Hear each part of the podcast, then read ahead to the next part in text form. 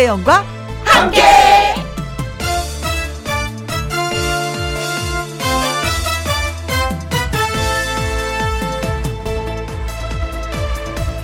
오늘의 제목 약속은 없지만 뭔가 해야 하는 일이 있는데 깜빡 잊고 있는 것 같은 느낌. 그게 뭘까? 뭔가 있는데 안 한 게 뭘까? 라고 생각해 보니 연말 모임 약속 잡는 거였습니다. 다른 해 같으면 이 날짜 피해서 저 날짜로 겹쳐지지 않게 신경 쓰느라 애먹었는데 올해는 그 귀찮은 일 안 해도 됩니다. 이게 다 사회적 거리두기 2.5단계 때문이죠. 연말 모임 약속 잡느라 귀찮고 머리 아프고 했던 일이 지금 생각해보니 참 즐거웠던 일이었구나 싶습니다. 그렇습니다. 우리가 미처 깨닫지 못했던 바로 그것. 사람이 사람을 만난다는 건 소중한 보물 같은 일입니다. 2020년 12월 11일 금요일 김혜영과 함께 출발합니다. 와우! 어, 신나죠? KBS 이라디오 매일 오후 2시부터 4시까지 누구랑 함께, 김혜영과 함께 12월 11일 금요일 첫 곡은 서울 패밀리의 이제는 이었습니다. 최경미님, 모임 없으면 옷 걱정 끝 하셨습니다. 네. 그나저나, 아이고, 이렇게 신나는 곡을, 아이고, 잠이양 줄행랑, 크크크 하셨습니다. 어, 이제는 위일청 씨하고 김승미 씨가 함께 노래를 불렀죠. 여기서 김승미 씨는 혜은이 씨의 또 사촌 동생이어서 사랑을 또 듬뿍 받기도 했습니다. 7309님, 이제는, 와우! 멘트에 딱 맞는 노래네요. 소소했던 일상들이 이제는 그리움으로 머물진 않겠지요. 하셨습니다. 아, 진짜 2020년은 특별한 해이기 때문에 많은 분들이 오래오래 기억에 예, 남아 있을 것 같습니다. 그때는 그랬지. 사실은 우리가 살아보면은 2018년도에 내가 뭐 했지? 뭐 2001년도에 뭐 했지? 잘 기억이 안 나거든요. 근데 2020년은 뭘 했는지 확실하게 모든 사람들이 기억을 하고 있을 것 같습니다. 네. 우리가 그렇게, 예, 2020년을 또 보내고 있네요. 6105님, 올해는 코로나라는 단어를 제일 많이 쓰고, 나갈 수 없으니 배달 음식으로 돈 많이 쓰고, 마스크 많이 쓰고, 크, 하셨습니다. 그래요. 코로나 예, 많이 썼죠. 돈도 좀, 그쵸? 들고. 마스크는 뭐, 지금도 써야 되고, 앞으로도 써야 될 것 같습니다. 마스크는 우리가 꼭, 예, 끝까지 씁시다. 코로나가 저 멀리 갈 때까지. 자, 김혜영과 함께 참여하시는 방법은 문자 샵 1061, 50원의 이용료가 있고요. 긴 글은 100원입니다. 모바일 공은 무료고요. 저는 잠시 광고 듣고 다시 옵니다. 김혜영과 함께. 김혜영과 함께는 생방송으로 여러분을 찾아뵙고 있습니다. 지금 2시 10분이 돼가고 있어요. 119-118님, 오늘 저녁에 친구들과 랜선 송년회를 하기로 했습니다. 그동안 못 나눈 얘기를 친구들과 나눌 수 있어서 기대가 됩니다. 아, 영상으로 송년회를 하시는구나. 아, 이 영상이 또 이렇게 또 쓰임을 하네요. 사실은 그 친지들이 외국에 있는 분들 많이 계시잖아요. 한국에 들어오지 못하시는 분들. 진짜 걱정은 많이 되는데 이 말로써 들어서도 이게, 이게 안심이 안 될 때 영상으로 통화하잖아요. 아, 이거 진짜 예 좋더라고요. 예. 음, 인터넷선으로 이렇게 얘기를 하는 거 너무 좋네요. 음, 좋습니다. 인터넷. 하, 우리한테 이런 도움을 주다니. 하, 예. 5913님. 사람을 만날 수 없으니 집에서 취미 활동하게 되네요. 그림도 그리고 십자수도 놓고 하나 끝날 때마다 아들이 하나씩 하나씩 또 사다 줍니다. 고마워 현겸아 하셨습니다. 물론 직접 뭐 어, 고맙다라고 했겠지만 또 방송을 통해서 현겸아 고마워 하면 또 아드님 들었을 때 끼악 또 그 다음에 어머니 취미 활동 하시게 또 뭘 사다 드리나 뭐 이런 예, 고민을 많이 할 것 같습니다. 아유, 좋다. 예. 어, 딸 같은 아들이신 것 같아요. 김용환님, 남편이 TV를 보더니 양미리가 먹고 싶대요. 사러 가자고 하는데, 김희영과 함께 듣고 가야 한다고 소리쳤어요. 어, 아무 말도 못하고 쓱 나가네요. 하셨습니다. 아, 양미리 좀 이렇게 삐득삐득 좀 말린 상태에서 구워 먹으면 이것도 예, 술안주 감으로 아주 좋은데, 아, 이거 구워 드시면 또 소주 한 잔 생각나시겠는데요. 오, 오늘 저녁에 집안의 분위기가 그려집니다. 네, 네, 좋은 시간 가지시고요. 김호중의 노래 띄워드리겠습니다. 애인이 되어주세요.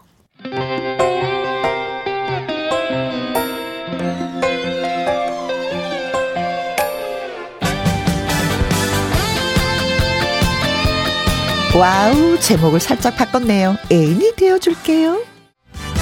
내가 지쳐 있을 때, 내가 울고 있을 때, 위로가 되어준 친구. 너는 나의 좋은 음악의 선율을 따라 요즘 세상 분위기를 느껴봅니다. 번개처럼 빠르게 라이브를 전해드리는 미기의 번개 배송! 아름달미 기운기 음악으로 좋은 기운 뿜뿜 전하는 유튜브 스타이자 작곡가 프로듀서 뮤지컬 음악 감동 등등등등 등등등 감독 등등등등 참 타이틀이 다양한 그런 분입니다. 가수 미기 씨 나오셨어요. 안녕하세요. 네 안녕하세요. 미기 왔습니다. 네, 네 오셨습니다. 반갑습니다. 저, 미기 씨 그 유튜브 누적 조회수가 1억이 넘었습니다. 1억하고도 네. 7천만. 네.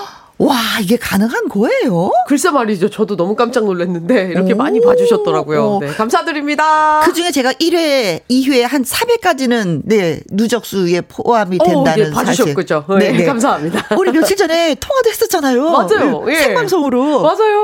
찾아주셔가지고 음. 또 전화 연결도 하고 네. 또 재미있는 시간이었어요. 네. 와, 진짜 그 댓글 엄청 많이 달리대요. 막 댓글이 뚜루루루 올라가는 거예요. 읽을 수도 없어. 아, 근데 그걸 어떻게 선택을 해서 읽는지 그것도 신기했어요. 그 하다 보니까 눈이 빨라지더라고요. 아. 마그 실시간 방송 중에 눈이 제가 제일 빠를 것 같아요. 하도 아, 오래 해서. 그걸 콕 집어서 읽어줘야 되잖아요. 저도 아직도 다는 못 봐요. 어, 사실 저희도 이제 문자가 많이 오지만 그걸 네. 제가 다 읽지는 못하거든요. 네. 우리 작가 선생님들이 선택을 해서 네. 제가 볼 수 있는 화면에 띄워주시죠. 그럼 이제 네, 네. 그걸 보고 저는 읽어서 천천히 할 수가 있지만 야, 그 순간 툭 올라가는 걸 탁 잡아서 읽어낸다는 게 그 참 신기했어요. 저는 그것도 훈련이 되는 것 같아요. 하다 보니까. 아, 네. 네, 좋아요. 허미정님, 금요일 2시는 미기 배송 기다리는 날. 감사합니다. 아, 또 이 날을 기다려주시는구나. 고맙습니다. 네. 네. 이가영님, 미기 하면 그 집 앞. 캬 반했어요. 그 집 앞 우후 감사합니다. 어, 김정민님 와 와 와 미기님 와 와 와 김정민님 귀여우시다. 김호기님 미기님 미기님 엔돌핀 미기님 미기님 미기님 호기님 호기님 호기님 어 호기님이시네 미기와 호기 그렇죠 반갑습니다. 네. 어, 네 좋습니다. 아 기다려주신 분들 자, 너무 감사합니다. 그렇죠. 네. 이 날을 기다 리기 위해서 또 일주일을 보내셨다는 거 아니에요. 네. 네, 그렇죠. 아주 알찬 그런 시간으로 여러분께 소개해드리도록 하겠습니다. 네. 어제 새벽에 서울에 천둥 왔다고 하던데. 네, 그렇더라고요. 그래서 이 번개 네. 뱃속 오늘의 주제는 눈을 한번 해보려고 합니다. 네, 아 눈에 관련된 노래가 진짜 많죠. 또. 네. 예, 근데, 근데 천둥 온거 봤어요? 아니요, 보진 못했는데 왔다고 하더라고요. 저도 저도 여러분이 녹아 있어요. 저도 아무 흔적도 없는데 뉴스 보니까 천둥이 왔다 그래서 네. 어 하고 문을 열었는데 아니야 모르겠어 어제랑 보통, 똑같아. 보통 진짜 첫눈이 막 한방눈으로 내리지 않는 이상은 사실 네. 보기가 쉽지 않은 것 같아요. 사실 그런 걸 첫눈이라고 했으면 좋겠어. 뭐 한몇 음. 센치 정도 쌓여야지 첫눈이다. 아, 아 근데 네. 마침 새벽이나 바, 그럴 때 밖에 있다가 네. 그때 잠깐 내리는 눈을 마치 나 혼자만 발견했을 때 기분 같은 것도 어, 있기 때문에 네. 그럴 때는 또 쳐줘야 돼요 첫눈을. 그래요? 아, 네. 다 같이 어제 보신 분들도 계실 거예요. 그러겠지. 우리 우리가 못 본 거지. 우리 너무 일찍 잤나 봐.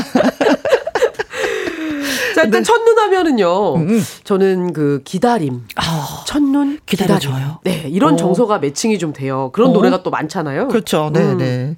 근데 뭐 첫눈 올 때 우리가 만나자 하거나 헤어지는 그런 커플들도 또 많이 있어 가지고. 많아요. 네. 어, 마음이 다를까. 갚아야지. 그러니까. 첫눈을 기다리는데. 네. 음. 근데 뭐 각자 사연들이 있다 보니까 음. 네 첫눈을 기다리면서 또 약속하고 그 첫눈 오는 날 만나자고 했는데 어, 한 사람만 나오고 뭐 이런 내용의 노래들도 많죠. 그렇죠. 네. 네. 네. 그래서 자, 어, 그래서 첫눈에 대한 추억이나 경험 또 미기 씨의 번기배송에 하고 싶은 말 라이브 노래에 대한 반응 문자로 저희한테 보내 주시면 되겠습니다. 네. 문자 샵 #1061 50원의 이용료가 있고요. 긴 글은 100원입니다. 모바일 콩은 무료고요. 자, 그렇다면은 첫 곡으로 어떤 노래 준비를 하셨나요? 제가 아까 힌트를 드렸어요, 사실은. 어, 그래요? 어, 첫눈 오는 날 네. 만나자라고 했지만 약속이 펑크 나는 경우가 또 있고 그런 게 또 노래로 만들어지기도 했거든요. 어떤 노래죠? 네. 기억이. 첫눈이 내리는 아, 어, 디서 안동, 안동, 기다리자고 했는데 안동역 만나자고 역, 했는데 역, 네. 아, 옛날에는 서울역 앞에 있는 시계탑에서 만나자라는 그런 장소들이 있죠. 역 앞에서 만나자. 그렇죠, 네. 네. 안동역에서 준비하셨구나. 이 곡으로 오늘 눈 노래 처음으로 음. 해봅니다. 맞습니다. 자, 미기 씨의 목소리로 라이브로 예 듣습니다. 안동역에서.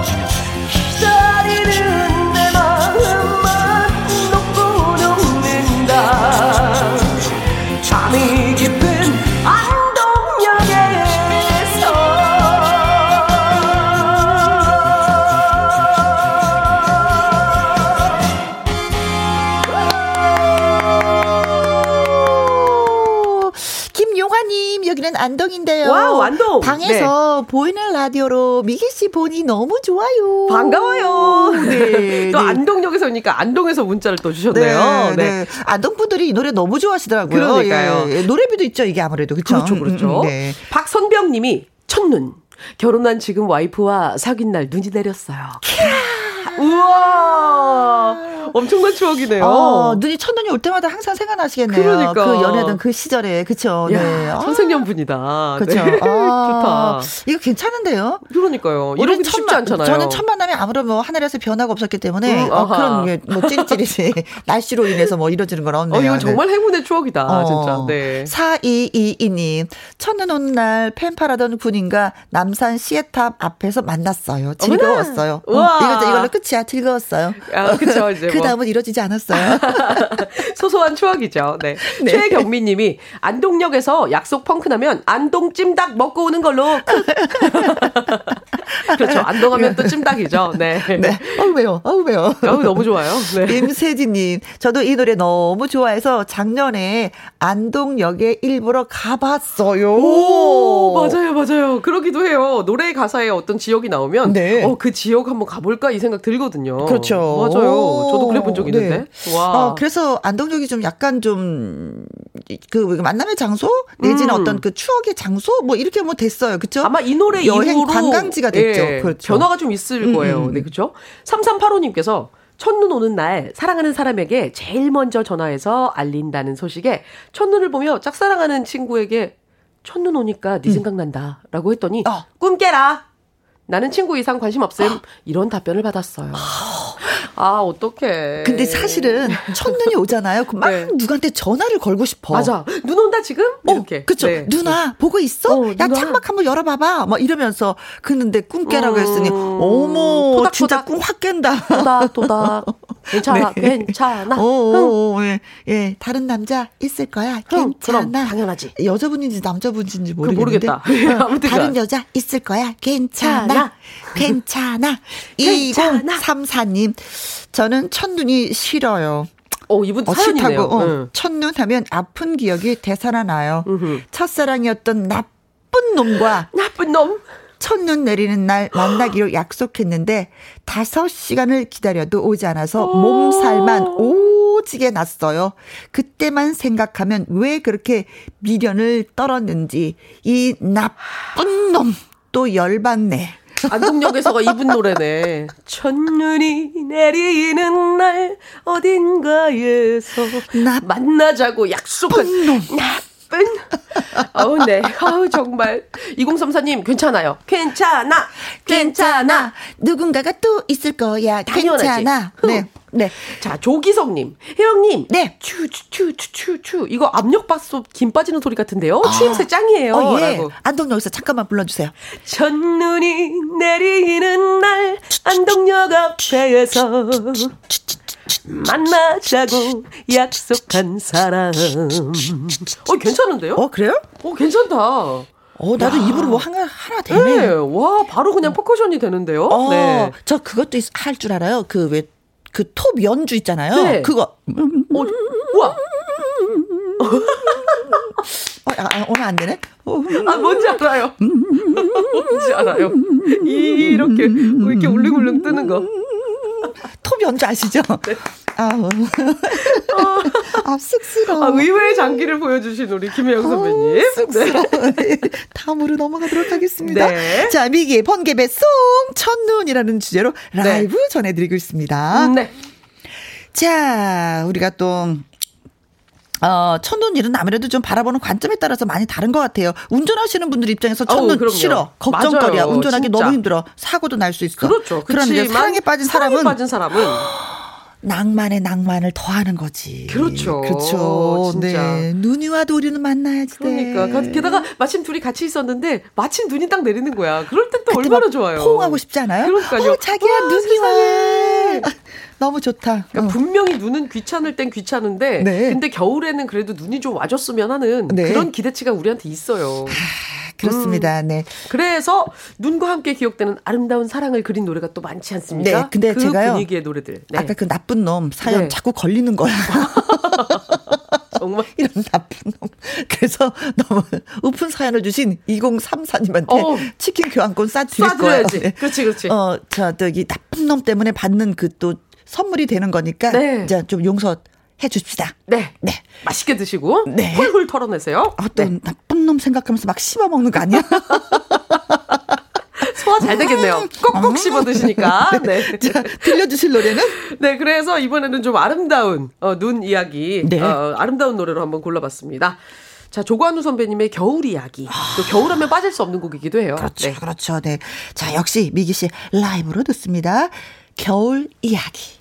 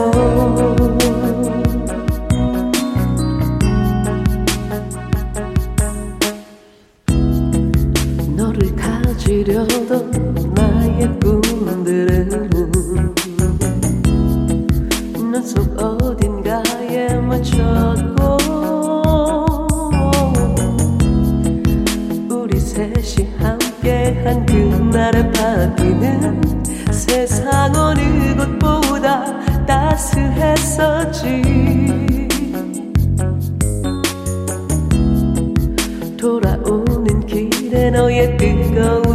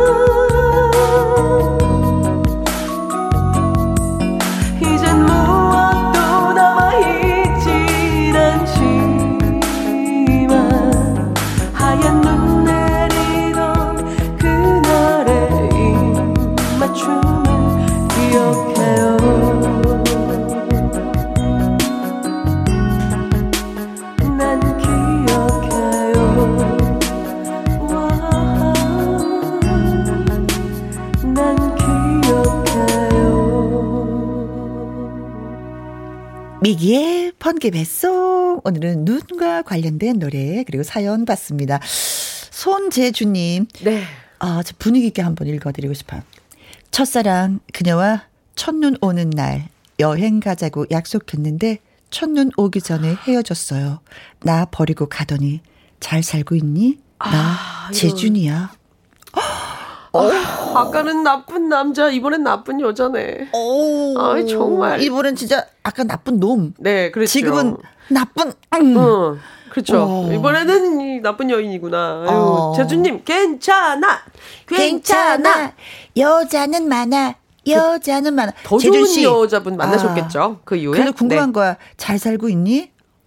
어. 잘 살고 있니? 음. 잘 살고 있으면 배 아프지. 음, 뭐 어떻게 살든 우리 재주님이 좀 더 괜찮게 사시고 계실 음. 거예요. 그래요, 네. 음, 0990님. 음. 네. 2006년 첫눈 내리던 날에요. 지금의 아내랑 영화 러브스토리 흉내낸다고 눈밭에 팍 들어 누웠는데 네. 하필 아내 머리 쪽에 짱돌이 있어서 뒤통수에 혹이 났던 기억이 있네요. 어, 어머나, 굉장히 아름답게 시작하셨어요. 네. 근데 갑자기 짱돌이라고. 아야! 여보 미안해 미안해 어, 하면 이제 여자 여, 여자 주인공이 그러는 어. 거죠. 사랑은 미안하다고 말하는 게 아니야. 러브스토리의 여자 주인공의 대사였어요. 어, 사랑은 미안하다고 하는 게 아니야. 네. 네. 6057님도. 어, 아, 첫눈 싫어하시는 분이 많으시네. 어, 어, 사연이 많아요. 소개팅 네. 했는데 어떤 남자가 들어올 때 저 남자는 아니겠지 했는데 제 앞자리에 앉더라고요. 그날 눈이 와서 분위기에 취해 만나기로 했죠. 지금 제 남편이네요. 그래서 저는 첫눈이 싫어요. 아, 너무 귀여우시다. 아, 분위기 사실은... 때문에 어쩔 수 없이 그 남자와 데이트하다 눈이 맞았어요. 아유, 첫, 그 첫눈만 아니었으면은 내가, 네. 어? 지금 이런 느낌이네요. 차라리 비가 왔으면 또 몰랐을까 눈이 왔어요. 아, 비가 오면 또 비가 오는 근데 대로. 이상하게 음. 눈이 왔을 때 두 사람이 걸으면 그렇게 사랑스러워 보이는데 그래요. 또 눈이 오는 상태에서 한 사람이 걸어가잖아요. 그렇게 외롭고 쓸쓸해 보여. 아, 맞아요. 아, 눈은 이상해. 뭔가 감성을 폭발시키는 네. 그런 느낌이 있는 것 같아요. 그렇습니다. 아니, 근데 실제로 남편분하고 정말로 사이가 안 좋으면 이런 사연 못 보내. 그렇죠. 네, 그렇죠. 그렇죠. 네, 네. 오늘 아침에 조금 다투셨나 보다. 아까 나쁜 여인 사연 보내주신 재진 씨. 네. 또 눈이 아, 오늘 또, 네, 그쵸. 우리가 또 속상한. 사연에는 또 네. 먹을 걸로 위로를 해드려야죠. 아주 꼭꼭 네. 씹어 드시라고. 그러니까요. 꼭꼭 씹어 드시라고 치킨 교환권 그냥, 그냥 보내드릴게요. 다리 날게 꼭꼭 씹어 드세요, 그냥. 보내드리도록 하겠습니다. 그렇습니다. 네, 깨끗하게 잊으십시오. 네. 번개 퀴즈. 퀴즈.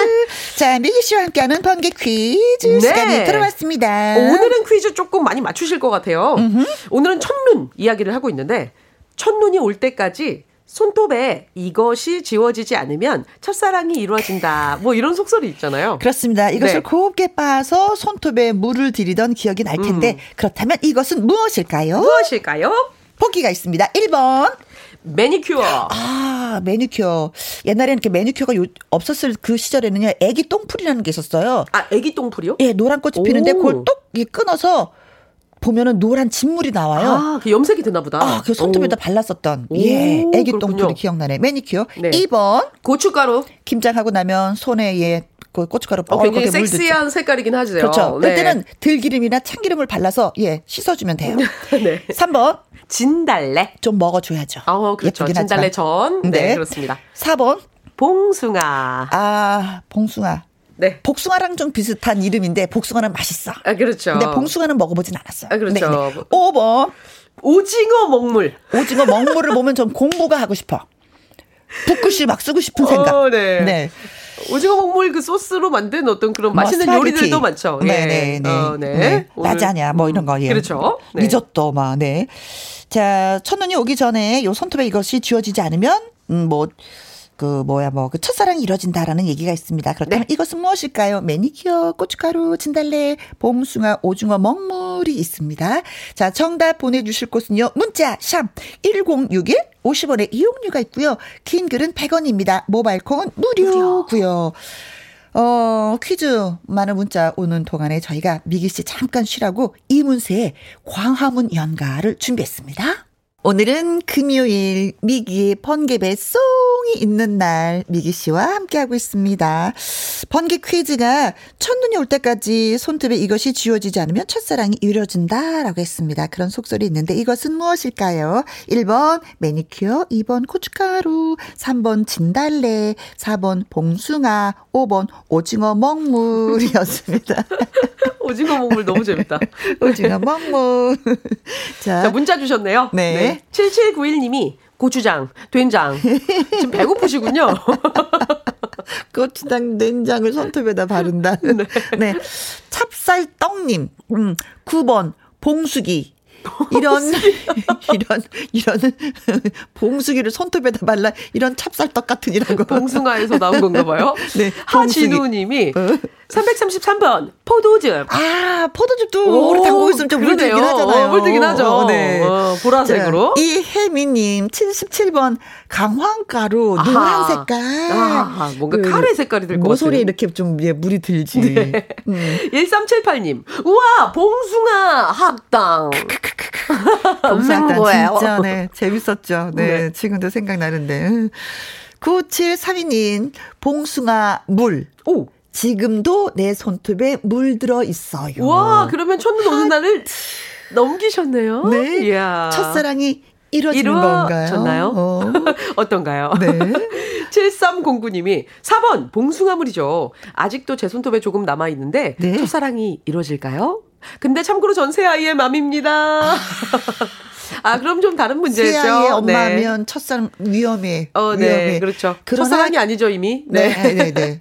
어, 지금 남편과 더 사이가 좋았으면 좋겠습니다. 네. 할 말이 없으니까. 오용등님, 봉숭아. 여름에 하는 것 중에 하나였는데 저는 남자입니다. 오, 남자분이 아, 진짜 또. 옛날에는 어머니는 남자아이, 여자아이 할 것 없이 다 이렇게 손톱에 열 네. 손가락에 다 이렇게 물을 들여주셨어요. 음. 그러다 보면 자다가 보면 하나가 쑥 빠져 있어. 어. 그막 이불에 막 물이 들어 있는 거예요. 그치, 그치. 예. 백반을 막 음. 빠서 네, 해 주셨던 기억이 그래서 납니다. 그래서 손톱마다 그 농도가 좀 다르게 물이 들었던 것 같아요. 아, 그렇죠. 네. 네, 네. 0927님께서 어? 4번 봉숭아요. 집 앞들에 어, 집집마다 있어가지고 여름이면 들었었는데 어? 첫눈 올 때까지 있어봤는데 다 거짓말이에요. 이분도 첫사랑에 대한 한이 많으시구나. 네, 이분이야말로 네. 이 세상에는 산타클로스 없어. 이거랑 똑같이 이런 느낌인데 네. 그런 기분으로 말씀해 주신 것 같아요. 그래서 네. 정답은 4번 봉숭아였습니다. 어, 선물 보내드려야죠. 7791님, 찹쌀떡님, 하진우님, 이혜민님, 1378님, 9732님, 9309님, 오용등님, 0927님, 6907님. 네, 겨울에 잘 어울리는 핫초코 선물 보내드리겠습니다. 10분입니다. 네, 축하드립니다. 네. 6756님, 첫사랑과 헤어질 때 우리 매해 첫눈 올 때 만나 약속했지만 마지막 사랑인 지금의 남편에 빠져 한 번도 만나지 못했네요. 아, 여기서 중요한 단어 나왔네요. 네. 마지막 사랑. 네. 사실 뭐 그게 가장 중요하죠. 그렇죠. 네. 이럴 땐 안 나가도 됩니다. 됩니다. 0025님이 첫눈의 추억은 역시 논에서 썰매 타던 기억이죠. 시골에서 논에 빠져가지고 양말 말린다고 불 지펴놨다가 양말 홀라당 다 태운 기억이 새롭네요. 네. 라고. 어, 옛날엔 썰매도 만들었어요. 예, 예, 예. 예. 아우. 어, 나무를 이렇게 해서 밑에다 쇠를 하나 음, 다리 있는데 네. 쫙 박아주죠. 그럼 아, 와, 재밌었겠다. 네. 진짜 재밌었겠다. 음. 9509님, 첫눈 오던 날 첫째 나왔어요. 첫, 첫이네요? 네. 와. 하얀 눈이 펑펑 오는데 만삭인 몸으로 병원 갔었는데 그때가 벌써 10년 전이네요. 어머나. 10살이 됐겠네요. 예. 겨울에 태어난 좀 더. 사랑스런 우리 아이. 조금 더. Happy birthday to you. Happy birthday to you. 이런 느낌이네요. 네. 아, 겨울아이네요. 겨울아이. 네. 네.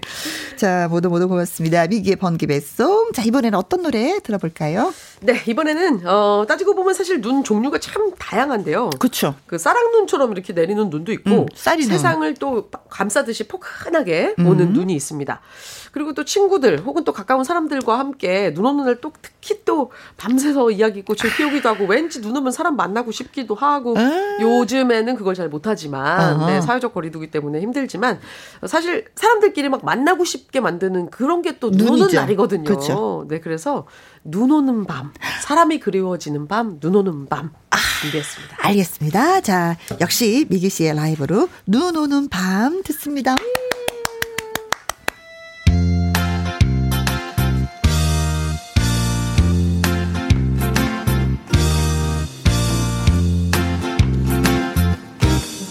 우리들 산 조그만 집에 옹기종기 모여 정다운 이야기 서로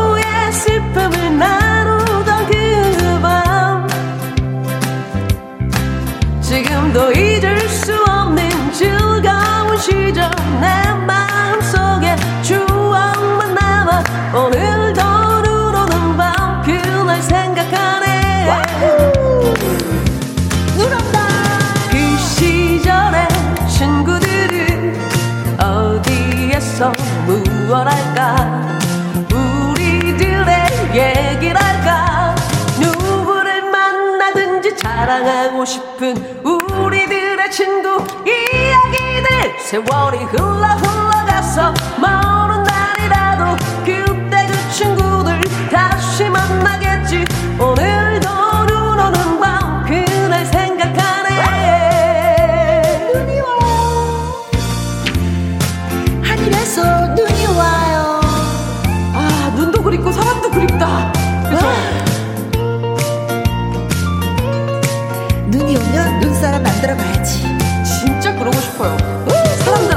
같이. 눈싸움도 하고 싶다.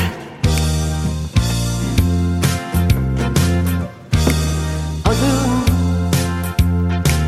괜찮아. 어두운 밤 하늘에 수놓듯이 하나하나 오는 조그만 눈송이 우리의 마음 활짝 열어주네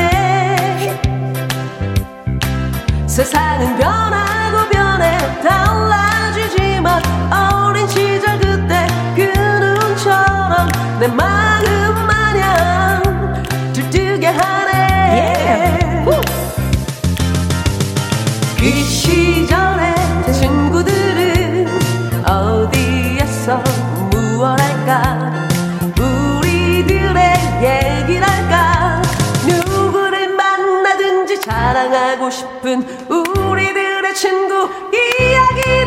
이야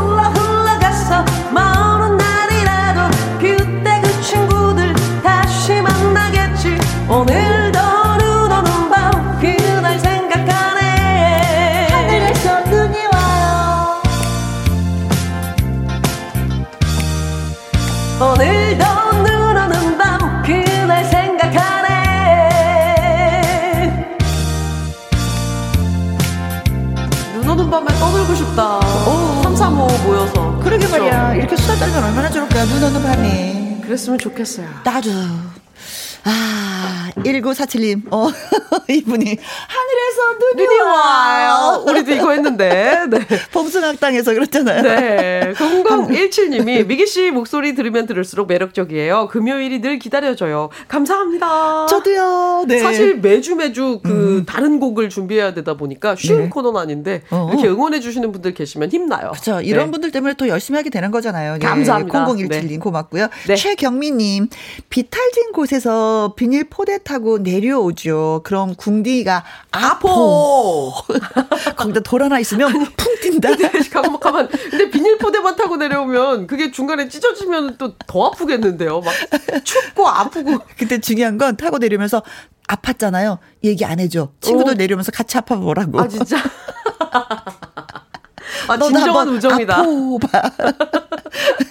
아, 그리고 장기원님이 1969년 11월에 음. 아내랑 밤에 데이트할 때요. 네. 첫눈인데 한방눈이 펑펑 내렸어요. 미기 씨처럼 긴 머리에 눈이 내려앉아서 털어주던 생각이 나네요. 라고.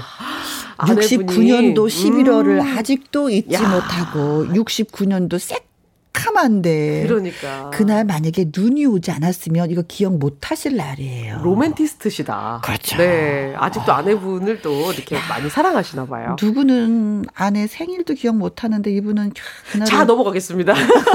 너무 속상해질 것 같은 느낌을 확 받았어요. 네. 네, 그리고 장기훈 씨한테 커피 쿠폰 쏴드리도록 하겠습니다. 네. 아내분하고 같이 데이트하는 오, 느낌으로 좋다, 커피 좋다. 드세요. 음.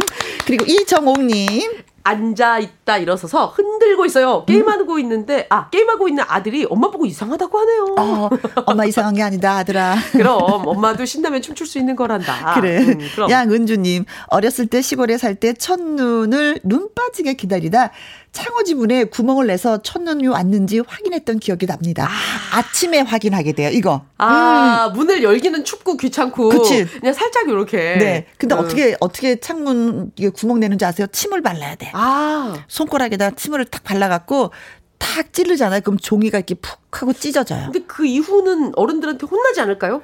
아, 너무 아침에 일어나서 창호지에 구멍을 냈기 때문에 아무도 음. 못 봤어. 아, 엄마가 있는지? 못 봤어. 아하. 어우, 야단안 맞지 않았어. 네. 네.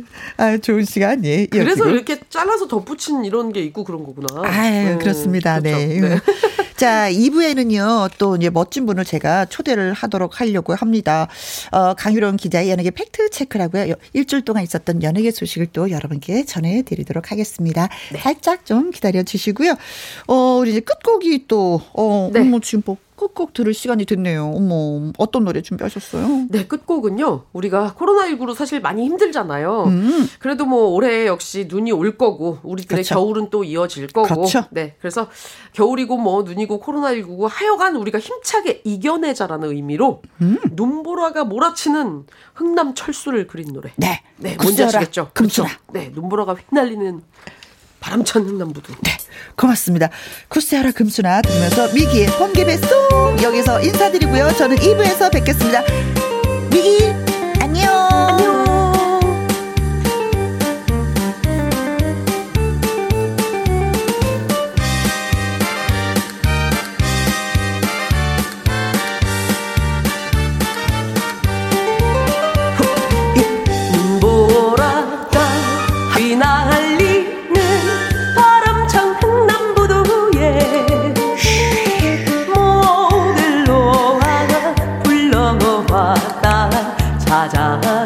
봤다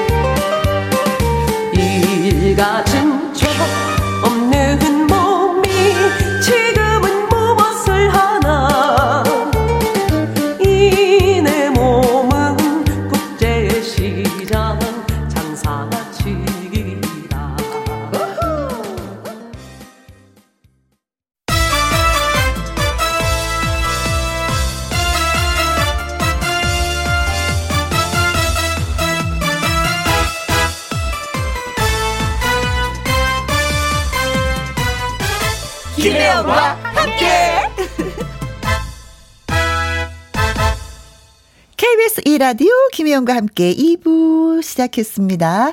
4817님, 저기요. 제가 이 시간에는 다른 방송 듣고 있었는데 우연히 주파수를 돌렸거든요. 혹시 그 타 방송에서 진행하시던 김희영 씨 맞으신가요? 하셨습니다. 어, 맞습니다. 예. 저예요, 저, 저. 제가 106.1 KBS로 제2라디오로 와서 여기서 지금 제가 놀고 있어요. 2시부터 2시까지요. 어 저를 찾아주셨네요. 어, 어, 고맙습니다. 음, 재밌게 잘 진행하고 있다고 여기저기서 칭찬받으면서 하고 있어요. 그러니까 늘 이 시간 함께 해주세요. 4817님 고맙습니다. 찾아주셔서. 그리고 콩으로 7589님. 김희영과 함께 듣다 보면 너무 웃겨요. 어제도 배꼽 빠지게 웃었는데 역시 마음이 꿀꿀할 때는 혜영 씨와 함께 해야 되겠습니다. 어제 목요일 박구윤 씨가 1부를 책임지고 2부는 또 개그맨 김이디 씨가 책임을 졌었잖아요. 어찌다 저도 많이 웃었는지 근데 우리 또 KBS 라디오의 그 강요한 부장님이 들으셨나 봐요. 음, 재밌었다고. 재밌었다고 칭찬을 해 주셔서 아싸. 어, 기분이 좋았었는데 7589님도 어떻게 재밌게 들으셨구나. 네. 고맙습니다. 0472님, 부모님 모시고 건강 검진 마치고서 가는 중입니다. 좋은 결과 나왔으면 좋겠어요. 어, 어디 편찮으셔서 검진을 받으신 건지 아니면 주기적으로 1년에 한 번씩 하는 걸 하신 건지 모르지만, 그래도, 음, 또 건강하셨으면 좋겠습니다. 부모님이 계시다는 게 너무 행복한 거예요. 예. 감사하고 고맙고 그런 겁니다. 조금 전에 그 왜 봉숭아 물 드리는 거 얘기했었는데 아 갑자기 또 울컥했어요. 저희 어머니 생각해서 저희 어머니 돌아가신 지 10년 더 됐는데 순간순간 이렇게 엄마 생각이 나더라고요. 어머님한테 잘하셨으면 합니다. 자 김희영과 함께 참여하시는 방법은요. 문자 샵 1061 50원의 이용료가 있고요. 긴 글은 100원입니다. 모바일 콩은 무료고요. 김지혜의 몰래 한 사랑 듣고 올게요. 김혜영과 함께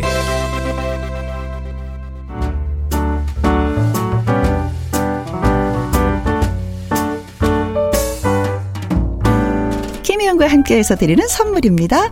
이태리 명품 구두 바이네르에서 구두 교환권 발효 건강 전문 기업 이든 네이처에서 발효 홍삼 세트 오직 생녹용 유풍열 건강에서 참진 녹용즙 프랑스 에스테틱 화장품 뷰티메디에서 아이크림 교환권.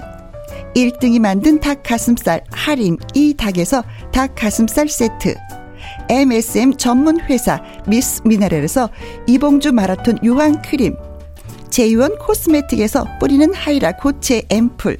건강식품 전문 브랜드 메이준 뉴트리에서 더블 액션 프리바이오틱스 대한민국 1등 건강기능식품 에버콜라겐에서 에버콜라겐 인앤어 플러스.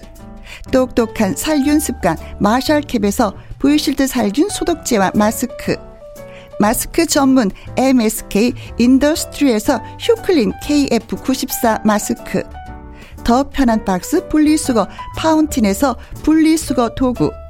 퍼거슨이 만든 건강생활 브랜드 일상닥터에서 이메가 EPA 주식회사 비엔에서 정직하고 건강한 리얼 참 눈이 일동 코스메틱 브랜드 퍼스트랩에서 미백주름 기능성 프로바이오틱 세럼 다운 ENL에서 모로코 프리미엄 식용 아르간 오일 아르간 디오르 상쾌한 아침 전략 페이펄에서 세계 선택 RU21 나주 레인보우팜에서 나주쌀로 만든 현미 쌀국수 그리고 여러분이 문자로 받으실 커피, 치킨, 피자, 교환권 등등등 선물도 보내드립니다. 한 주 동안 쏟아진 다양한 연예가 소식들. 그 뉴스에도 정확한 팩트 체크가 필요하겠죠? 그래서 이분과 함께 합니다.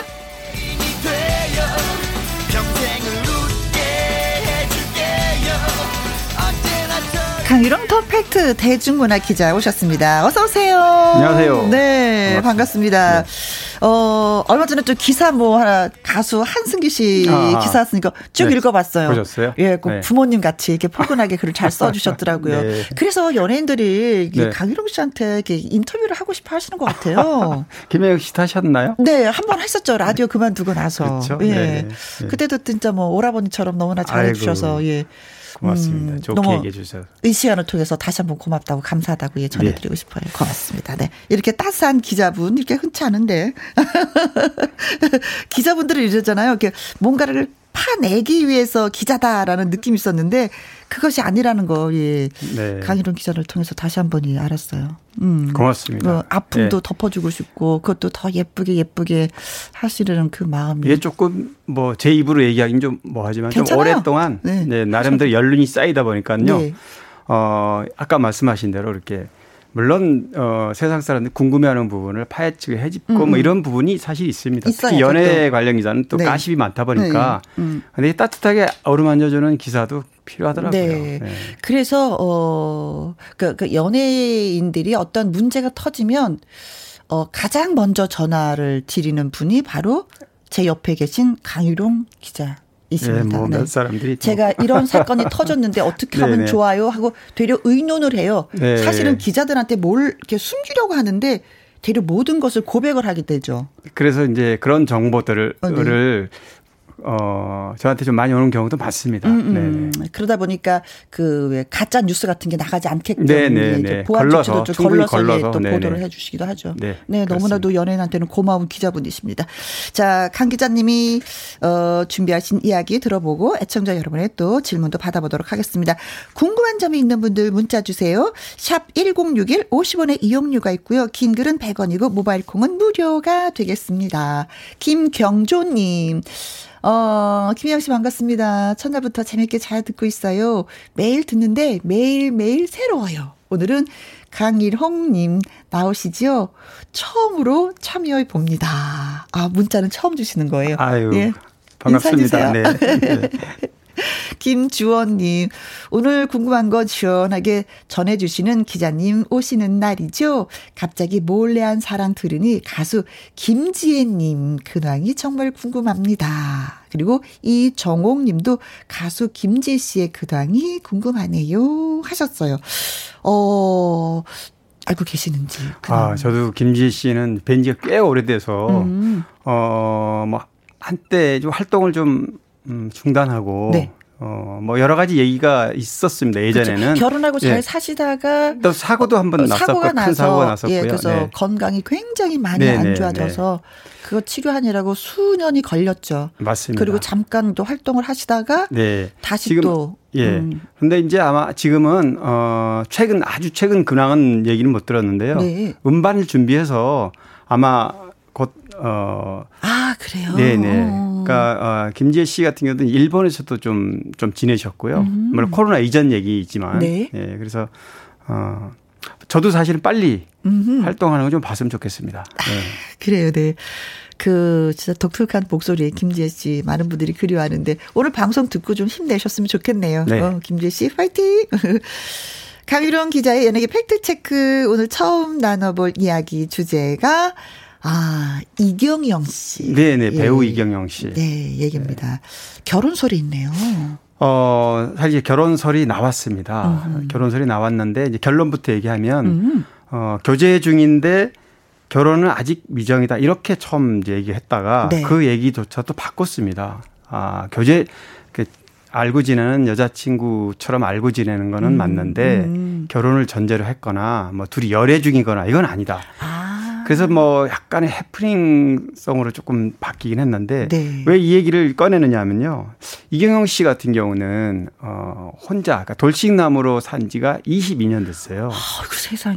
네, 이경영 씨 뭐 잘 아시겠지만 결혼하자마자 KBS 출신 탤런트 임세미 씨하고 결혼했었는데 네. 12살 연하에 맞아요. 네. 그런데 어 7개월 만에 별거에 들어갔고 네. 1년이 안 돼서 이제 어, 아, 이혼했던 그런 아픈 그렇게, 사연이 있고 그렇게 짧았어요. 네, 그렇습니다. 그런데 얼마 안, 안 지나서 또 어, 이경영 씨가 그 어떤 성 네. 관련해서 그런 음. 불미스러운 일에 연루가 되는 바람에 거의 활동을 또 못했습니다. 그렇죠. 음. 방송 활동은 아예 중단이 됐고 물론 음. 이제 그것도 뭐 나중에 무죄. 그, 네, 무죄가 청소년법 뭐 성보호법 위반 부분은 무죄가 됐는데 네. 사람들은 대중들은 이미지. 앞부분만 네. 보통 언론들이 간과하는 게 뭐냐면요. 음. 이런 사건을 다룬 다음에 네. 무죄가 대법원에서 무죄 판결 나는 거는 잘 안 다뤄요. 네. 아주 짧게 다루거나 음, 그렇기 음, 음. 때문에 잘 모르죠. 그래서 어 이경영 씨는 이제 영화에만 주로 많이 출연했고요. 네. 그러다 보니까 영화에는 정말 독보적인 자기 자신의 어떤 위치를 네. 그 이미지를 만든 그런 배우입니다. 네. 그래서 아까 말씀드렸듯이 22년간 돌싱이었기 때문에 이번 재혼설 장가를 좀 가셔서 네. 좀 그렇죠. 행복하게 좀 잘 사셨으면 더 지금도 네네. 행복하시겠지만 네네. 그래도 우리가 보기에 짝이 있으면 더 좋지 않을까라고 했는데 누굴 책임질 만큼 강하지도 못하고 지금 혼자가 좋다 또 이렇게 인터뷰를 하신 거 보니까 네, 아직 생각은 없으신 것 같은데 음. 뭐 조, 좋은 뭐 여사친 남사친 이러잖아요 요즘 네네. 그래서 아마 그렇게 호감 가는 사람이 있는 것 같은데 네. 제가 이제 문맥상은 그래요 왜냐하면은 음. 본인은 그런데 수속사를 통해서 어쨌든 열애 사실은 사실이 아니다. 네. 이렇게 말을 바꿔서 아마 그게 좀 부담스러웠던 네. 것 같습니다. 근데 나이가 드니까 이경영 씨는 더 멋있어지는 것 같아요. 이렇게, 이렇게 중후한 느낌이. 예, 중후하면서도 카리스마가 있고 맞아요. 또 편안함도 있고 그리고 네. 그흰 이렇게 흰 머리카락이죠. 너무 매력적이에요. 다른 사람들이 흰 머리카락이면 아유 염색 좀 하시죠 이런 얘기를 네. 듣는데 이분은 그게 그냥 너무 자연스럽고 멋있고. 네. 네. 맞아요. 최근에 우리가 부부의 세계에서도 멋진 또 아버지 역할로 또 나와주셨는데 네. 미생도 그렇고 맞습니다. 신세계 백두산 써니 영화에서도 종횡무진 바쁘신데 어마어마하게 다작 음. 많은 다작 물론 주연급이지만 네. 어, 이렇게 많은 작품에서 어떤 역할을 해도 잘 그 배역에 소화가 되는 네. 녹아드는 그런 네. 아주 어 독보적인. 근데 저는 이분이 그러면서도 그 주인공을 전혀 원하지를 않으시는 것 같아. 조그만 배역이라도 네. 최선을 네. 다하는 그게 저는 보이더라고요. 맞습니다. 주인공을 하지 않더라도 네. 충분히 주인공 같은 어떤 음. 느낌이 나오기 때문에 멋있어요. 네. 어, 관객들이 보면은 아 이경영 씨 나와서 어떤 배역을 맡아주면 음. 다른 나, 젊은 무게감이 무게감 무게감 탁 네. 살아나는 거죠. 음, 그런 점에서는 그렇더라고요. 아주 네. 대단한 배우죠. 그래요. 음, 지금도 열심히 잘 살고 있음에 박수를 보내지만 결혼하시면 저는 더 큰 박수 보내드릴게요. 네. 자, 고맙습니다. 자, 신유의 시계바늘 듣고 또 얘기 나눠보도록 하겠습니다. 강유론 기자의 연예계 팩트체크. 강유론 기자와 함께 하고 있습니다. 어, 다음 주제가, 와, 김구라 씨. 어, 좋은 일 했어요. 네네. 오. 아, 이 코미디언 협회에 천만 원을 기탁을 했는데요. 네. 사실 연말, 매년 연말과 연초에 이 코미디언 협회에서 어, 원로 코미디언 선배님들 모시고 음. 이렇게 막년회 겸 네. 또 신년은 신년에 네. 이렇게 인사도 드리죠. 인사도 네. 드리고 그런 대접하면서 네. 항상 이 연예계 여러 단체가 있는데요. 음. 코미디언 협회에서는 이런 모습을 씨가 참 잘하셨어요. 맞아요. 음. 그래서 잘 해왔는데 어, 올해는 코로나로 굉장히 힘들고 모임 자체도 되지도 않지만 네.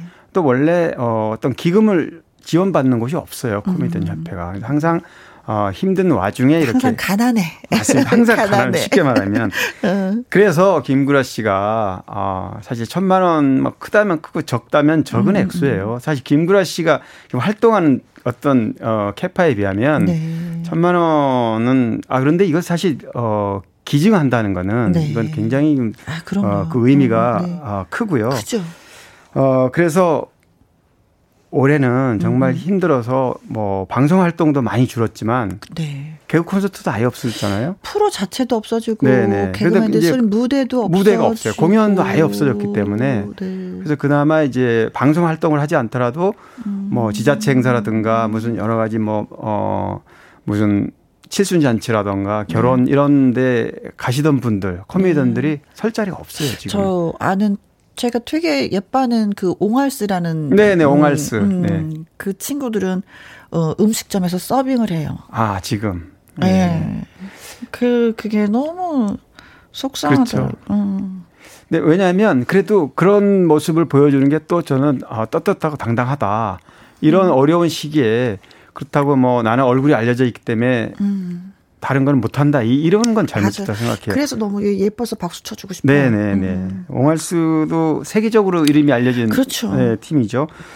그래서 어, 김구라 씨가 기탁을 음, 했는데 음, 엄영수 씨가 코미디언 협회장이에요. 네. 근데 이제 엄영수 씨가 모든 걸 이렇게 끌어오다가 이번에 어, 김구라 씨가 천만 원 기탁한 부분에서 음, 정말 말 그대로 감동을 하시더라고요. 음. 제가 그 성금 전달하는 자리에 잠깐 어 음. 갔었는데 아, 다녀오셨어요. 네네 몇몇 선배분들도 오시고 그래서 네. 아, 갔는데 정작 어, 김구라 씨는 그냥 쑥스러워했어요, 사실은. 아, 아 이거 천만 원, 내 기준에서 천만 원, 뭐, 이거 어. 너무 적은 거 아니냐, 이런 얘기까지 하더라고요. 근데 또 이렇게 한 분은 함으로 인해서 또 누군가가 또 예, 네, 본받지 않을까. 그 전에도 엄영수 씨가, 어, 김구라 씨가 이렇게 좋은 일을 했다고 코미디언 개그맨한테 이렇게 문자를 또 이렇게 다 돌렸어요. 엄영수 아. 씨가 일을 진짜 잘하세요. 그래서 네네. 힘든 동료들한테 진짜 어, 뭔가가 도움이 됐으면 좋겠다라고. 그리고 또 사람이 그러는 거잖아요. 힘들다 보면 쌀 한 톨의 그 귀중 함을 알기 때문에. 바로 그겁니다. 예, 예. 네. 지금 아까 제가 쭉 어려, 어려운 상황을 말씀드렸는데요. 음. 엄영수 씨도 그런 얘기를 하더라고요. 부잣집에 뭐 천만 원은 별거 아니겠지만 네. 좀 이렇게 힘들고 어려울 때 말 그대로 그 말씀 표현대로 음. 가난한 집에 쌀 한 가마니는 굉장히 큰 어, 재산이다. 그렇죠. 네, 이런 느낌으로 어, 김구라 씨의 그 음. 기증을 굉장히 고맙게 생각하더라고요. 네. 김구라 씨 고마워요. 자, 경제적으로 힘든 동료들한테 조금이라도 위로가 됐으면 한다 하면서 인터뷰를 한 걸 봤는데, 에이고, 고맙습니다. 자, 개그우먼 김신영 씨가 이렇게 둘째 이모 김다비라는 이름으로 발표한 노래가 있습니다. 주라주라, 나주라 하면서 노래를 불렀는데, 듣고 올게요. 둘째 이모 김다비, 주라주라. 음, 김신영 씨, 재주가 어찌나 많은지. 예쁘고 사랑스럽고 그래요. 자, 김주원 님이 글 주셨습니다. 개그맨, 개그우먼 김현숙 씨, 이혼 소식 전해주세요. 막대 먹은 영애 씨, 너무 재밌게 보며 팬이 되었었는데, 안타까워요. 하셨습니다. 그렇잖아도 김현숙 씨의 소식을 예, 예, 또 예. 가지고 오셨어요. 김현숙 씨는 개그맨 출신인데요. 네. 사실 개그맨 출신보다도 지금 김주원 씨가 말씀하신 대로 막대 먹은 영애 씨, 이게 음. 막 17, 어, 시즌 뭐 거의 20까지 가까이 갔던 네. 아주 유명한 드라마인데요. 음. 이 드라마에서 주인공을 맡았죠. 음. 근데 어 김현숙 씨가 이제 결혼은 2014년에 했는데 네. 안타깝게도 음. 6년 만에 이제 음. 서로 어 결혼 그렇게. 이혼을 하게 됐다는 소식인데요. 네. 2014년에 결혼할 때도 만난 지 4개월 만에 이제 결혼을 했는데 그때도 네. 좀 화제가 됐었어요. 아하. 그리고 또 결혼을 이렇게 하게 된 부분에서 굉장히 행복해 하긴 했지만 네. 어, 이 남편 되는 분 윤모 씨라는 분인데요. 이분이 이제 윤현숙 씨가 실연 그러니까 이별의 슬픔을 겪고 있는 동안에 다가온 남자 아. 그리고 네, 그리고 따뜻하게 나를 품어준 아, 우리가 남자. 생각하는 드라마 같은. 네, 네. 그래서 아주 어, 짧은 시간에 어, 음. 자신을 위로해줘서 음, 어, 급속도로 네, 급속도로 가까워서 결혼을 했던 그런 어, 스토리를 갖고 있는데 안타깝게도 네. 어, 지금 현재 아직 이혼 소송 진행 중인데요. 음. 뭐 사유에 대해서는 뭐 여러 가지 이유가 있는 것 같더라고요. 네. 근데 일단은 뭐 성격 차이라고 대외적으로는 얘기를 했지만 네. 어, 밝힐 수 없는 사생활 아. 이유가 있다. 네. 뭐 이런 얘기는 또 여운을 좀 남겼고 뭐 최근까지도 어 부부가 방송에 나와서 어, 아내 맛이라는 아, 네, 네. 작년 말에 나왔었어요. 네, 예. 네. 출연해서 화목한 모습을 이렇게 보여서 참 부러웠다라고 생각했었거든요. 네. 근데 남편분들 또 요리를 또 잘하시더라고요. 맞아요. 예, 내조를 잘하셔서 아이고 궁합이 쿵짝쿵짝 잘 맞네. 참 보면서도 예.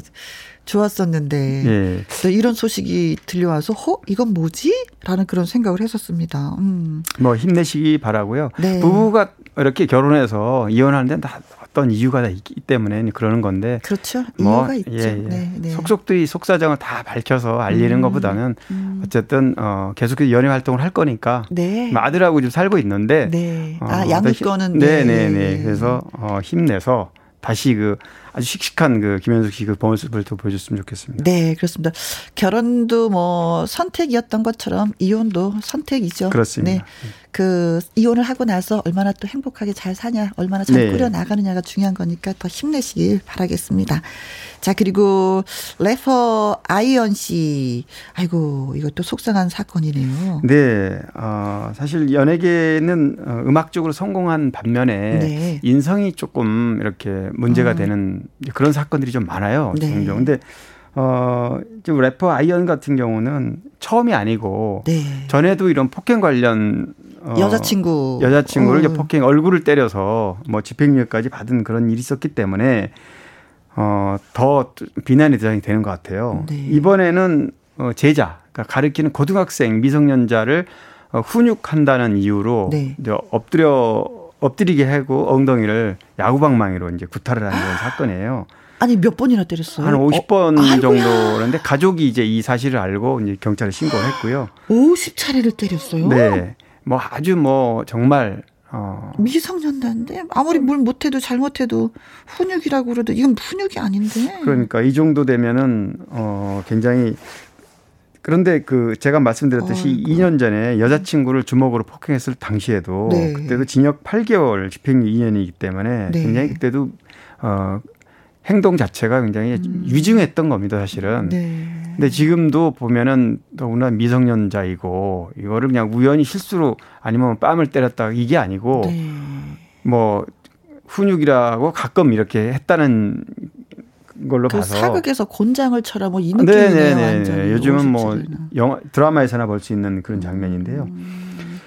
또 2016년, 그러니까 4년 전에는 또 대마 흡연 혐의도 있었고 그래서 여러 가지 이유로 지금 뭐 지금 연예계 작년에도 그렇고 재작년에도 그렇고 음. 굉장히 안 좋은 일로 네. 어뭐 구속까지 된 사건들이 많이 있었잖아요 불미스러운 일이. 네. 근데 이런 경우도 정말 아, 뭐 이렇게 불미스러운 얘기를 뭐 굳이 안 하고 싶지만 네. 이런 사례를 좀 반면 교사로 삼아서 네. 좀 더좀 좀 항상 그 방송하면서 제일 먼저 선배들이 하셨던 게 인간이 되어라. 네네 인성을 먼저 네. 얘기하죠. 네. 항상 그 말씀을 완전히 하셨거든요. 네. 근데 아이고 진짜 안타깝습니다.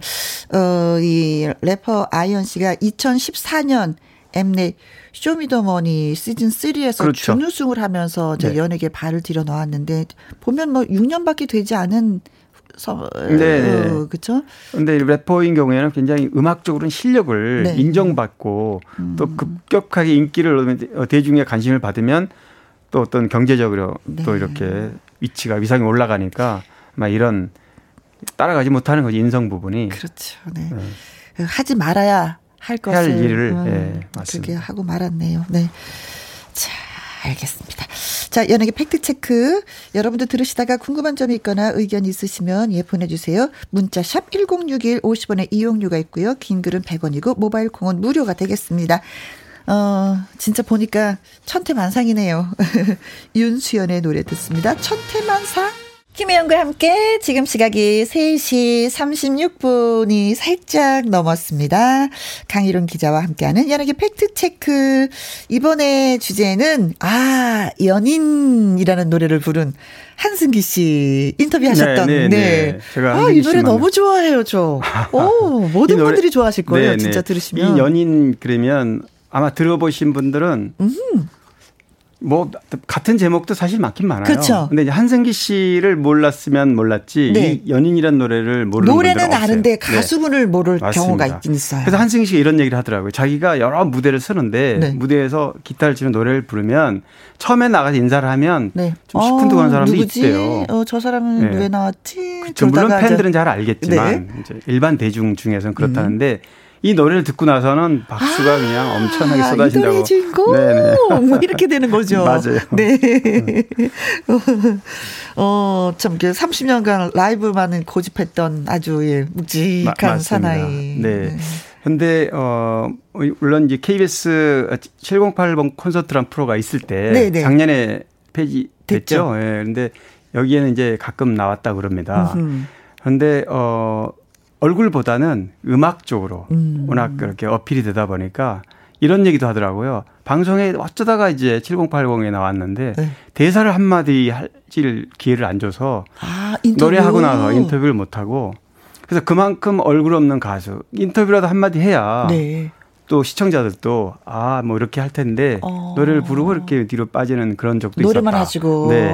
그래서 참 본인도 좀 아쉽다 그러긴 해요. 네. 그래서 이제 음. 많은 분들이 어 노래는 아는데 가수는 잘 몰라. 그래서 이분이 그냥 언더그라운드 쪽만 이렇게 네, 그렇죠. 활동을 하시는 건가? 네, 본인도 사실은 어 미사리가 지금 미사리가 많이 거의 이제 네. 뭐 한두 개밖에 남지 않았습니다. 음. 라이브 카페가. 내가 많을 때는 30개 정도 있었는데 그렇죠. 그때 전성기 때 라이브가 미사리의 뭐 주역들 중에 한 명이었죠. 음흠. 나중에는 이제 인기 가수들이 많이 대거 몰라 몰려오면서 네. 뭐 커피값, 맥주값 올라가면서 출연료가 팍 뛰면서 맞아요. 이제 그때 사양길로 접어들었죠. 맞습니다. 미사리가. 네. 한승기 씨는 자신은 그런 음. 게 순수하게 음악을 위해서 그런 무대가 너무 좋았는데 음흠. 이렇게 가수들이 인기 있는 가수들이 한 번 몰고 가면서 네. 결국은 미사리였던 추억이나 낭만도 사라졌다. 네. 그런 부분을 좀 아쉽다고 기타를 생각하더라고요. 워낙에 잘 쳐서 그런지 뭐 남궁옥부 씨나 뭐 양하영 씨랑 이렇게 많이 맞아요. 친하다고. 이런 분들하고 친해요. 네. 네. 기타 하나 둘러매고 세계 어디를 어디든 발길 닿는 대로 흘러가는 구름처럼 살고 싶다고 표현하셨는데 어이구 시인 같으시더라고요. 네. 그런데 또 하나 어 KBS 전국 노래자랑도 출연했다고 그래요. 네. 저는 어 라이브 어 포크록 가수여서 어. 전국 노래자랑은 좀 생뚱맞다 이래서 했는데 네. 어, 가수 데뷔하기 직전에, 직전에. 노래 방향을 잡지 못하고 있을 때 네. 고향이 강릉이에요. 그래서 강릉 편에 가서 아, 우수상을 받았고 네, 연말도 상도 받고 그러니까 낭중지출하고 역시 노래를 네. 어, 아주 20대부터 굉장히 노래를 잘했던 것 같아요. 네. 네. 아, 이 노래가 어떤 노래지 궁금해 여길 수도 있는데 네, 그렇죠. 7330님이 김호중 씨가 한승기 연인 리메이크 했는데 참 좋더군요. 한승기 씨 한번 초대해 주세요 하셨습니다. 오! 박용순 씨 한승기의 연인 노래 너무 좋아요. 강릉 출신 포크락 가수죠. 알고 계시네요. 최주라 님 한승기 인연 너무 좋아요. 들려드리겠습니다. 한승기 연인 음, 화창한 날씨보다도 꾸물꾸물한 이 날씨에 너무나도 잘 어울리는 네, 오늘 눈 올 것 같은데 저녁에 네, 딱 어울리는 어, 들어봤습니다. 5765님이 어, 탤런트 배성우 씨가 음주운전으로 현재 드라마에서 하차한다고 하는데 참 좋아하는 배우인데 너무 안타까워요. 제발 음주운전은 안 했으면 하는 바람이에요. 하셨습니다. 네. 하차를 했군요. 아, 네, 맞습니다. 아, 배성우 씨는 이미지가 너무 좋아요. 네네. 네, 네. 네, 근데 이 요즘 같은 시국에 그렇지. 지금 코로나로 온 나라가 난리고 네. 또뭐 어, 예능 프로도 물론이고 드라마가 다 이 촬영 녹화에 뭐 여러 어. 애로사항이 많은 와중인데 네. 이럴 때 음주운전을 했어요. 네. 음주운전 네. 이제 용서가 안 되더라고요. 그리고 이제는 음주운전은 네. 무조건 용서를 안 합니다. 아, 그렇습니다. 그래서 나라라 개천용은 고민을 많이 했습니다. 네, 왜냐하면 드라마. 지금 10, 어, 이제 끝날 무렵인데 음. 한 5회 정도 남았는데요. 일단은 12일 방송, 내일 방송을 하고 네. 내일까지 하고 3주간 재정비. 왜냐하면 도중하차기 때문에 네. 그리고 지금 기존에 찍었던 것도 좀 편집을 하고요. 아이고. 최대한 편집하고 새해 이제 나머지 분량을 방송하는 걸로 가닥을 잡았다고 그러네요. 자, 이은화님, 이찬원 씨 회복되고 있는 상황 알고 싶어요. 아, 이 코로나 때문에 확진이 되어서. 네. 아마 이제 젊기 때문에 아직 그 음. 그 부분에서 나온 얘기는 없는데요. 아마 2주 안에 네. 지금 제작진 쪽에서는 이제 12월 17일 다음 주부터 어 미스트로 2가 방송이 되기 때문에 네. 물론 그 전에 녹화해 놓은 것도 있습니다. 음. 그래서 큰 문제가 없느냐. 어 네. 그쯤 되면 새로운 녹화를 하는데 문제가 없을 것 같다. 네. 이렇게 얘기를 했는데 이 부분에 대해서는 뭐 조금 지켜봐야 될것 네. 같습니다. 네. 가수이기 때문에 이게 폐가 다치면 또 후유증이 있어서 어떻게 네. 하나 염려하시는 분들이 많이 계시더라고요. 그렇죠. 네, 진짜 씩씩하게 모든 걸 다 털고 예, 다시 또 예, 우리 앞으로 다가왔으면 예, 좋겠습니다. 자, 연예계 팩트체크 강일원 기자와 함께 했습니다. 오늘도 뭐 여러 가지 다양한 소식들 전해주셔서 바쁘셨겠어요. 네. 예, 너무 감사드리고요. 음, 서른도의 사랑이 이런 건가요? 들으면서 강 기자님과 또 인사 나누도록 하겠습니다. 오늘도 역시 고마웠습니다. 네, 감사합니다. 네. 여러분께서는 지금 김혜영과 함께를 함께하고 계십니다. 장기수님이 글 주셨어요. 한 해가 다 가고 있습니다. 그대 먼 곳에 마음과 마음 신청합니다 하셨네요. 오늘의 신청곡으로 그래서 준비했습니다. 그대 먼 곳에. 0090님, 라디오 돌리다가 혜영 씨 목소리 들려서 문자 보냅니다. 다시 목소리 들려주셔서 고마워요. 하셨고요. 양원령님, 김장하면서 엄마랑 듣고 있는데 신나네요. 왜 김혜영과 함께를 듣는지 알겠어요. 하셨습니다. 아, 부족한 게 많은데, 이렇게 고맙다라고 또 말씀해 주시고, 들어주시고, 제가 되려 고맙네요. 고맙고 감사합니다. 어, 8635님, 평택에 사는 26살 청년입니다. 일요일에 자격증 시험인데 길을 팍팍팍 넣어주세요. 제발요. 하셨습니다. 26살이면 뭐든지 다 도전을 해보고 싶은 그런 나이잖아요. 26살 청년에게 응원을 보냅니다. 뭐든지 흥하여라. 됐죠? 기가 좀 들어가나요? 흥하여라. 시험 잘 보시기 바라겠습니다. 자, 그리고 오늘의 끝곡은요. 너를 사랑하고도 라는 노래입니다. 전윤아 씨가 불렀어요. 오늘도 여러분과 함께해서 행복합니다. 지금까지 누구랑 함께? 김혜영과 함께.